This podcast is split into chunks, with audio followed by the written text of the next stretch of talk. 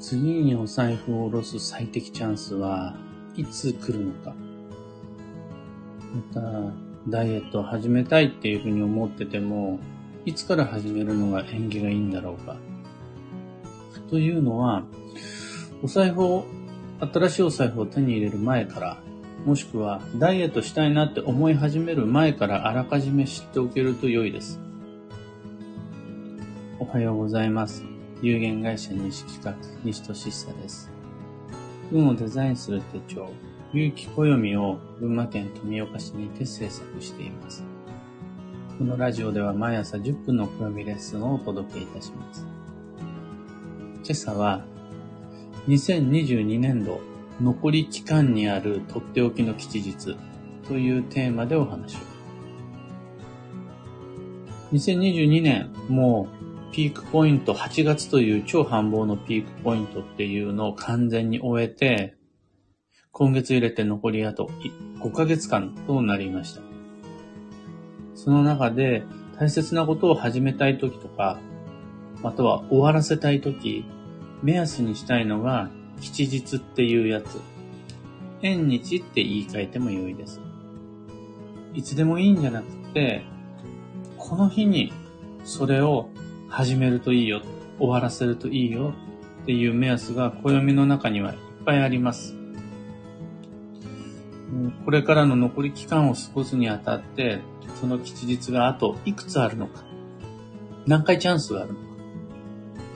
今日今ご紹介します。で、なんでこの今というタイミングかっていうと、そういう吉日ってやりたいことが見つかってから慌てて探し始めるんじゃなくて、やりたいことが見つかる前にあらかじめ知っておくべきことです。これ、暦っていう考え方です。僕たちが何かをしたいって思う前から、一生涯の日付ってもう決まっているし、曜日も全部確定済みです。季節っていうのも自分のお財布事情に関係なく常に定期サイクルで巡ってくるし、そこの上で決まってくる定期サイクルである吉日、縁日っていうのは僕たちの都合にお構いなく全て決まっています。だから、やりたいことの有無に関係なく自分のスケジュール帳とかリビングに飾ってある壁掛けカレンダーに、まだ何にも決まってないうちからマーカーで囲っておいた方が良いくらいです。そんな風にして様々な運をデザインする起点となる情報を今自分が何を思ってるかに関係なくあらかじめ抜き出し書き記したのが暦っていうやつです。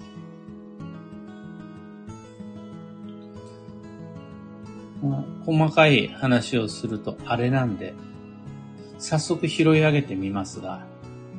今数えてみたら、ざっと全員共通の、あ、これ残り期間、ここ絶対何かしらの予定入るとめちゃ縁起いいなっていうタイミングが3つあって、1つ目が今月です。9月の23日、秋分の日であり、かつ一粒万倍日。2つ目が11月7日、立冬で、木のエネで、なおかつ転写日。立冬っていうだけだとまあ弱いんですけど、かつ木のエネ、かつ転写日。木のエネと転写日っていうのは大体6、大体じゃないな、60日に1回の周期が重なるのは結構貴重です。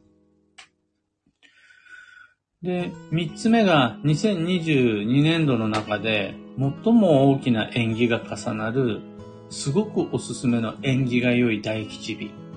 で、2023年1月の6日、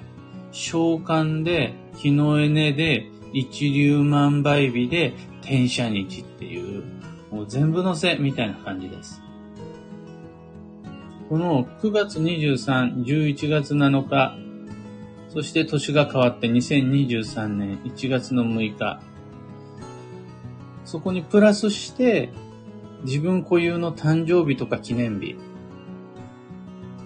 これを加えたものが残り期間の中で僕たちがぜひとも何かしらの形で利用したい吉日です。どれも開始、終了、再開におすすめの最適なタイミング。新しいことを始める、古いことを終える、途切れていたことをやり直す。そのどれかの予定を入れることで、ずれていた自分の流れをチューニングすることができるようになります。だから、もしこれから何かしら、あ、これやりたいっていうことが見つかった時には、まず真っ先に9月23、11月7、1月6っていうのを調べてほしいんですが、その時に自分の普段使いのスケジュール帳を開いて、今ご提案したタイミング、もしくは誕生日や記念日っていうのが、綺麗な色のマーカーで囲われていたり、付箋が貼ってあったり、シールで目立たせてあったりってすると、あ、もうここでっていう風にそのページを開いた瞬間に予定が決まってくる。っていうのが良いです。おすすめしたいスケジュール帳や暦の使い方です。僕たちの未来っていうのは、僕たちの今やりたいことで決まるんじゃなくて、その前から無限のチャンスが用意されています。それこそ、運の良し悪しにさえ関係なく、すべての人にとって平等に吉日っていうのが待ってて、あとはそれを知っているか知らないかだけの差しかないです。で、これはぜひ実際味わっていただきたいんですが、知ってると、吉日がマーキングされていると、何かをやる前から、そのいつが吉日かっていうのを自分で把握できていると、不思議なことに、吉日がなすべきことを作ってくれます。やりたいことの後に吉日が決まるんじゃなくて、吉日が決まって、それが 開始、終了、再開を呼んでくれる。こういった順序もまた運をデザインするっていう風に読んでいいと思います。だから今お財布を変えるつもりがない人も、ダイエット再開する予定がない人も、まずは残り期間内にある吉日がいつといつなのか、スケジュール帳をチェックしてきち。それで、本当の意味での、ここで自分が自分の運っていうのを始める、終える、再開するっていうこのちょうどいい偶然の必然っていうのができるようになります。今朝のお話はそんなところです。二つ告知にお付き合いください。2022年9月の9日、有機暦2023発売しました。毎年9月9日が有機暦の発売日です。ウェブショップでの販売も始まっています。URL は放送内容欄にリンクを貼り付けておきます。二つ目の告知が、同じ9月の9日から運をデザインする暦ラボというオンラインサロンがオープンしました。これは、うんと、オンライン講座をやるところとかじゃなくて、有機暦のご愛用者様、有機暦っていうのがまずポイントなんですが、この有機暦を持つご愛用者様が、情報共有することができる。情報交換することができるっていうのを目的に作ったコミュニティです。で、そこに入る最もわかりやすい。で、僕自身もおすすめしたいメリットは、西企画金星の方位検索サイト、おむすびコンパスをスマホ、パソコン、タブレット、いずれかのツールにてご利用いただけることです。これさえあれば、今後、基地保医旅行計画を立てるときとか、引っ越しの計画を立てるときに、自宅から見て目的地が何の方位なのか一発検索可能です。よく僕自身は、えー、どっちそっち方位っていうなんか知らないサイトがあって、その方位を調べるサイトの使い方がわからないから教えてくださいっていう質問をいただくんですが、僕が作ったものじゃないから、僕じゃなくて、その作った人に聞いてもらえるといいんだけどなっていうような、いろんなそういう方位検索サイトっていうのがこの世界にいっぱいあると思うんですが、このおむすびコンパスは僕が作った方位検索サイトです。西企画が西企画の理論、信念、価値観のもとにどう方位を鑑定しているかっていう、この基準を詰め込んで入力していただければ自宅から目的地の2点間方位検索ができるっていう Web ツールを開発したものです。なので、それ使ってもらえれば、西企画の鑑定と同じ鑑定が可能です。詳細は放送内容欄に URL を貼り付けておきますので、興味のある方、ぜひご一読ください。さて本日、2022年9月の12日月曜日は、超急速の9月の5日目です。休めたら休むとか言ってるうちは、倒れるまで休めない運勢です。意識的な超急速スケジューリングを自分でやっていって初めて超急速の流れに乗れるので、まずは毎日休むなんていう無理なことを言う必要は一切ないので、一つでいい。プラスアルファ余計な休日っていうのを作ってきち。もし頑張れるんであるならば、連休を作ってきちとなります。今日のキーワードは、義理。交際に筋を通すっていうことなんですが、意味合いとしては、もうすでにしてもらったことがあると、それでも自分がなすべきことが何かっていうのが決まってくる。それ、そのなすべきことをやることで、次にまた自分がしてもらえる機会っていうのを手に入れるっていうのが義理です。例えば、1万円もらったんであるならば、自分が相手にいくらあげるかっていうのはもうわかるよね。1万円だよね。1万円もらってるんだもんっていうのが仁義とか義理って言われるやつです。